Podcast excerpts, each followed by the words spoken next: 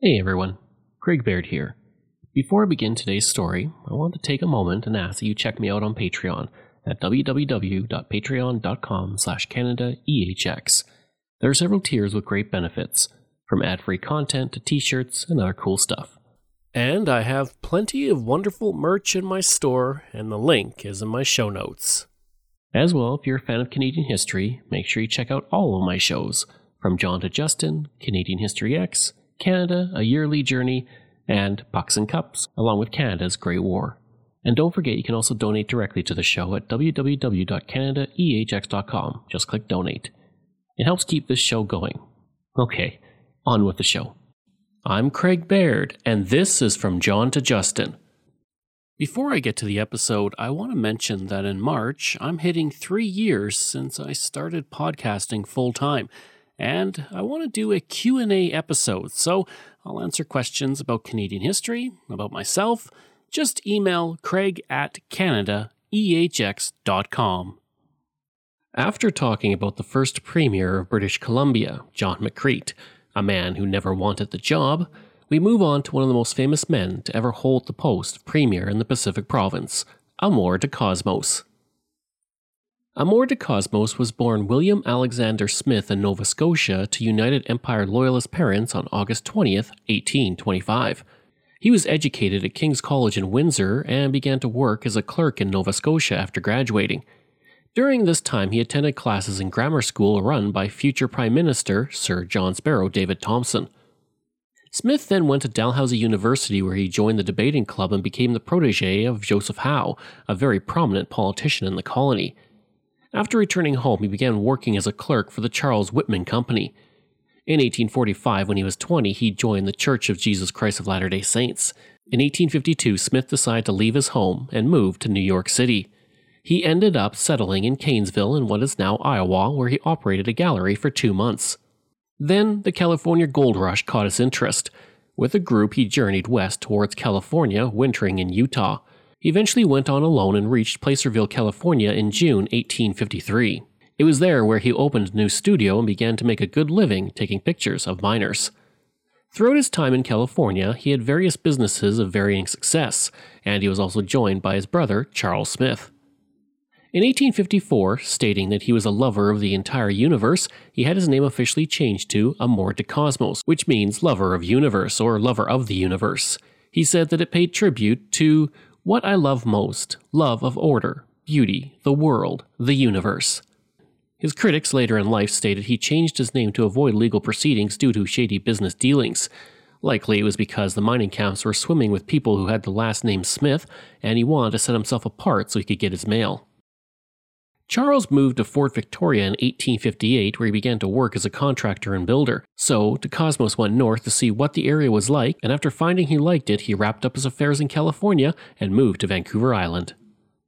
There was also a lot of opportunity in Victoria, the booming capital of the colony that was once a small village but was now a city thanks to the Fraser Gold Rush.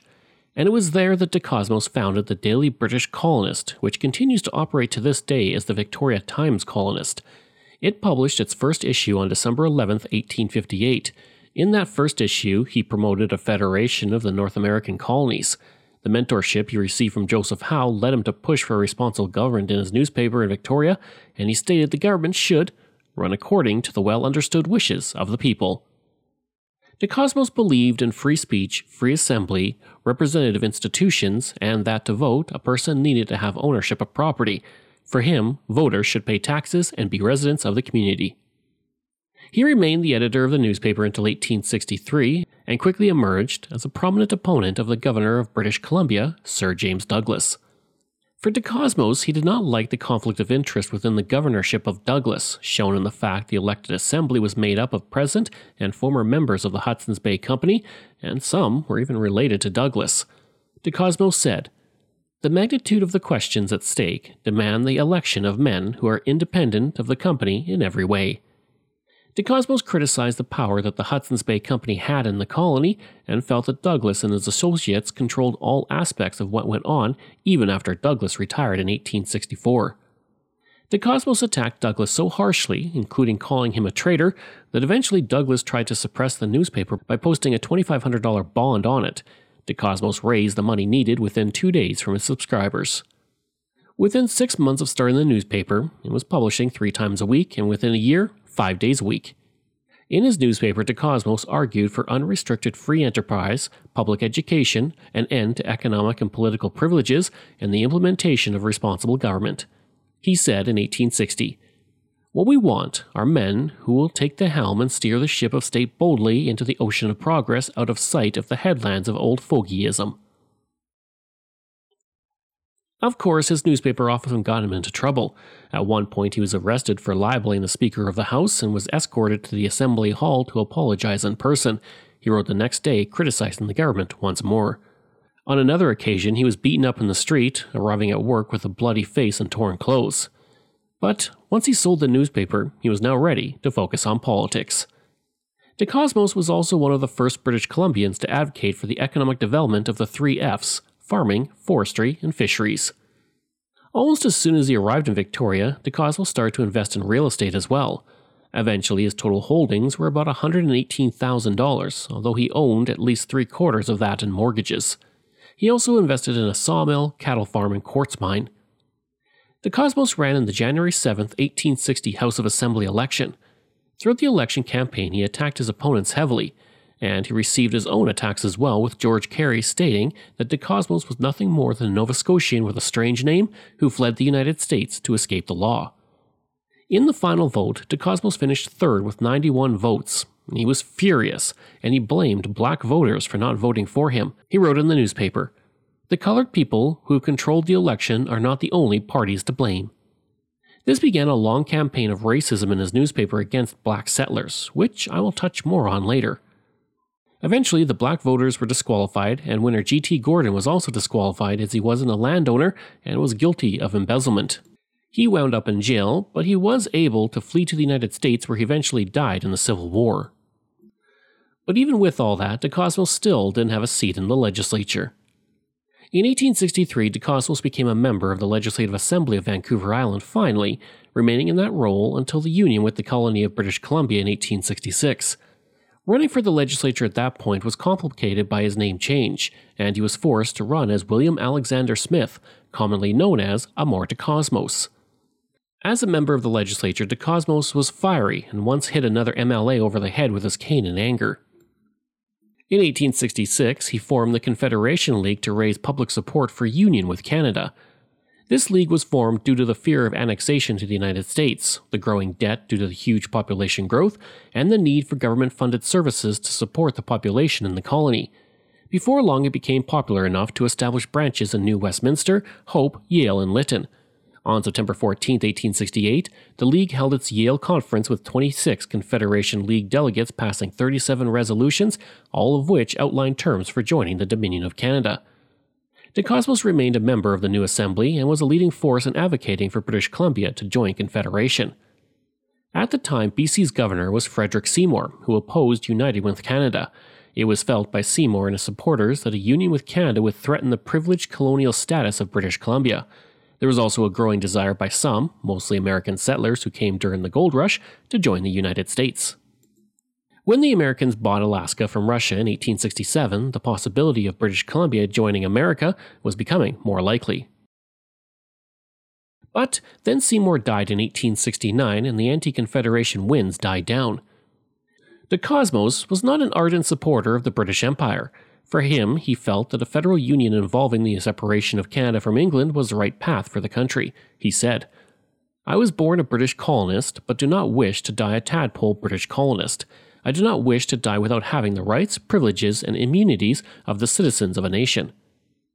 Even though he wanted British Columbia in Confederation, he wanted it on terms that were favorable to the province, he said in 1870. I would not object to a little revolution in British Columbia after Confederation if we were treated unfairly, for I am one of those who believe that political hatred is a test of the vitality of a state. By the time that British Columbia joined Confederation on July 20, 1871, DeCosmos was the leading pro Confederation figure in the entire province. The Vancouver World wrote that he was the rallying cry of the predominant political party in British Columbia. It was also in 1871 that De DeCosmos was elected to both the provincial legislature and House of Commons, something that was allowed at the time. As a politician, he was passed over to be the first premier of the province due to his volatile nature that had many in the province seeing him as someone who would not make a good premier. Despite that, in 1872 when McCreight resigned, de Cosmos was asked to form the new government as premier. De Cosmos took on the job on December 23, 1872, and immediately filled his cabinet with reformers. While his time as premier was short, the men he had in his cabinet would dominate British Columbia politics for the next decade. With his commitment to responsible government, de Cosmos banned the lieutenant governor from sitting in on cabinet meetings to advise ministers. His government then pushed an agenda of political reform, public schools, and economic expansion. He also reduced the number of public officials, implemented a secret ballot, and, in a progressive move for the time, extended property rights to married women. Throughout his time as premier, Cosmos was often away from the legislature in London and Ottawa, though. But one of his main goals was to stimulate the economic growth of Victoria, and he was able to obtain federal funds for a dry dock on Vancouver Island. This dry dock would lead to the end of his premiership due to issues related to the steel industry of the province. As the premier, he saw a benefit to the province building up its steel industry thanks to the new iron deposit found on Texada Island, using coal from Vancouver Island. He involved himself in the venture, which resulted in a conflict of interest as he was also premier at the time and could influence the profits and success of the company using his position. This resulted in the Texada scandal, and an inquiry was held. As part of the dry dock discussion, DeCosmos stated that the money the government was going to spend to build the railroad through the mountains should actually be spent on the dock instead. This angered the public immensely, and on February 7, 1874, a crowd of 800 stormed the legislative buildings, leaving DeCosmos hiding in a back room. This partly led to his resignation as premier on February 9, 1874. He resigned as an MLA that same day. The scandal was one reason for this resignation, but Canada had also abolished the ability to serve as both an MLA and an MP, and DeCosmos wanted to remain as an MP. On February 9th, two days after he resigned, the opponents of DeCosmos presented him with charges that he extorted $150,000 from Sir John A. Macdonald and that he misused his office for personal financial gain. The commission found him not guilty for conflict of interest after his resignation, though. Despite the fact that he had the accusations against him dropped, the aura of corruption would follow him, and his critics continued to call him a traitor to local interests. DeCosmos continued to serve in the House of Commons as an MP, pushing for a railroad on Vancouver Island as part of the agreement to build a transcontinental railway in British Columbia. During the Pacific Scandal, DeCosmos was highly pursued by both sides to help hold up the government, it was said that when he arrived in Ontario for parliamentary sessions, he was hugged by Liberal leader Edward Blake and J.D. Edgar, the Liberal Party whip, as soon as he stepped off the train. When he left Toronto for Ottawa, Senator Alexander Campbell was in the same train car as him, trying to convince him to back the Conservatives. The delay over the building of the railroad angered him so much that in 1879 he introduced an unsuccessful motion to have British Columbia separate from Canada. In 1880, the provincial government appointed DeCosmos as the special agent to Ottawa with the goal of persuading the government to build an island section of the CPR. When this failed, DeCosmos went to London to petition Queen Victoria. He came back to Canada in November 1881 without success. He also emerged as a leading opponent against land concessions to the First Nations of the province as he felt it hindered the economic growth of the province. He also actively contributed to anti Chinese sentiment in the province. He called both the indigenous and Chinese inferior races. He considered the indigenous to be receiving preferential treatment from the government over the needs of the white settlers. He said that the indigenous should earn his living the same as a white man. In his newspaper, he once wrote, All the Indian men today are a horde of thieves and cutthroats, and the women a community of prostitutes. He added that the land the indigenous were on would be better for a race more enlightened and by nature and habits better fitted to perform the task of converting what is now wilderness into productive fields and happy homes. He added at another point, fearing an indigenous uprising, he said, Nothing short of lead or hemp will bring the lawless tribes to their senses. When Mifflin Gibbs, a black Canadian, was elected to Victoria City Council in 1867, the Cosmos attempted to petition the governor to investigate the election and make poll books public, believing that Gibbs had been elected through corrupt means. The governor refused to do so. Unsuccessful in his attempts to have the election investigated, he turned to his newspaper where he called the black settlers low born, secretly branded, prejudiced race of aliens. The fraud was committed by a degraded race who are banded together, who can never amalgamate with us, ignorant of self government, of British institutions, some of whose backs show the marks of the lash of slavery. After losing the 1882 election, de Cosmos retired to Victoria, where he would often give speeches thanks to his excellent speaking ability. Overall, his time in Parliament is seen as undistinguished. His last speech in Parliament was a challenge to England when he stated that Canada should have the right to negotiate its own trade treaties and it was around this time that his well known eccentric tendencies began to get worse. He never married, had few friends, and was prone to public outbursts of crying, along with a temper that led to many fistfights. His habit of drinking also began to increase in his later years. At the same time, he was still respected for his boundless energy and keen intellect, and it was said that he had the largest library in British Columbia. The Victoria Daily Times wrote Not being a magnetic man, he had not many warm personal friends, but the few he did have he retained to the last. He was said to walk with a frock coat, top hat, and a big handed stick hung over the forearm and not used for any sort of locomotion. He also started to develop various phobias, including a fear of electricity. One person said of De Cosmos at this time, he remained in Victoria, wandering along city streets in his familiar garb, occasionally brawling with old opponents, sometimes incoherent in his public utterances. At one point, he made headlines when he fell on October 17, 1893, and broke his leg above the knee. By 1895, he was declared to be of unsound mind. Today, it is believed he had dementia. One very odd thing he did try to do was found a hot food delivery company to prospectors in the Klondike gold rush. The logistics and lack of available technology for this scared away many investors, and it never got off the ground. In late June 1897, though, he suffered a stroke that left him paralyzed, and on July 4, 1897, he died in Victoria. There was no major funeral for De Cosmos, like others such as James Douglas, only a modest funeral, and few stood at his grave bidding him farewell. Mount De Cosmos on Vancouver Island is named for him, as is Amor De Cosmos Creek near Campbell River. I hope you enjoyed that episode and our look at Amor De Cosmos. Information from Canadian Encyclopedia, Biography, Williams Lake Tribune, British Columbia, An Untold History, Wikipedia, On the Cusp of Contact, The National Dream, Go Do Some Great Thing, Langley Advance, Vancouver Sun, Victoria Daily Times, Victoria Times Colonist. If this is your first time listening and you like what you heard, please take a moment and give us a five star review to help other people find these amazing stories. And there are so many you can sink your teeth into.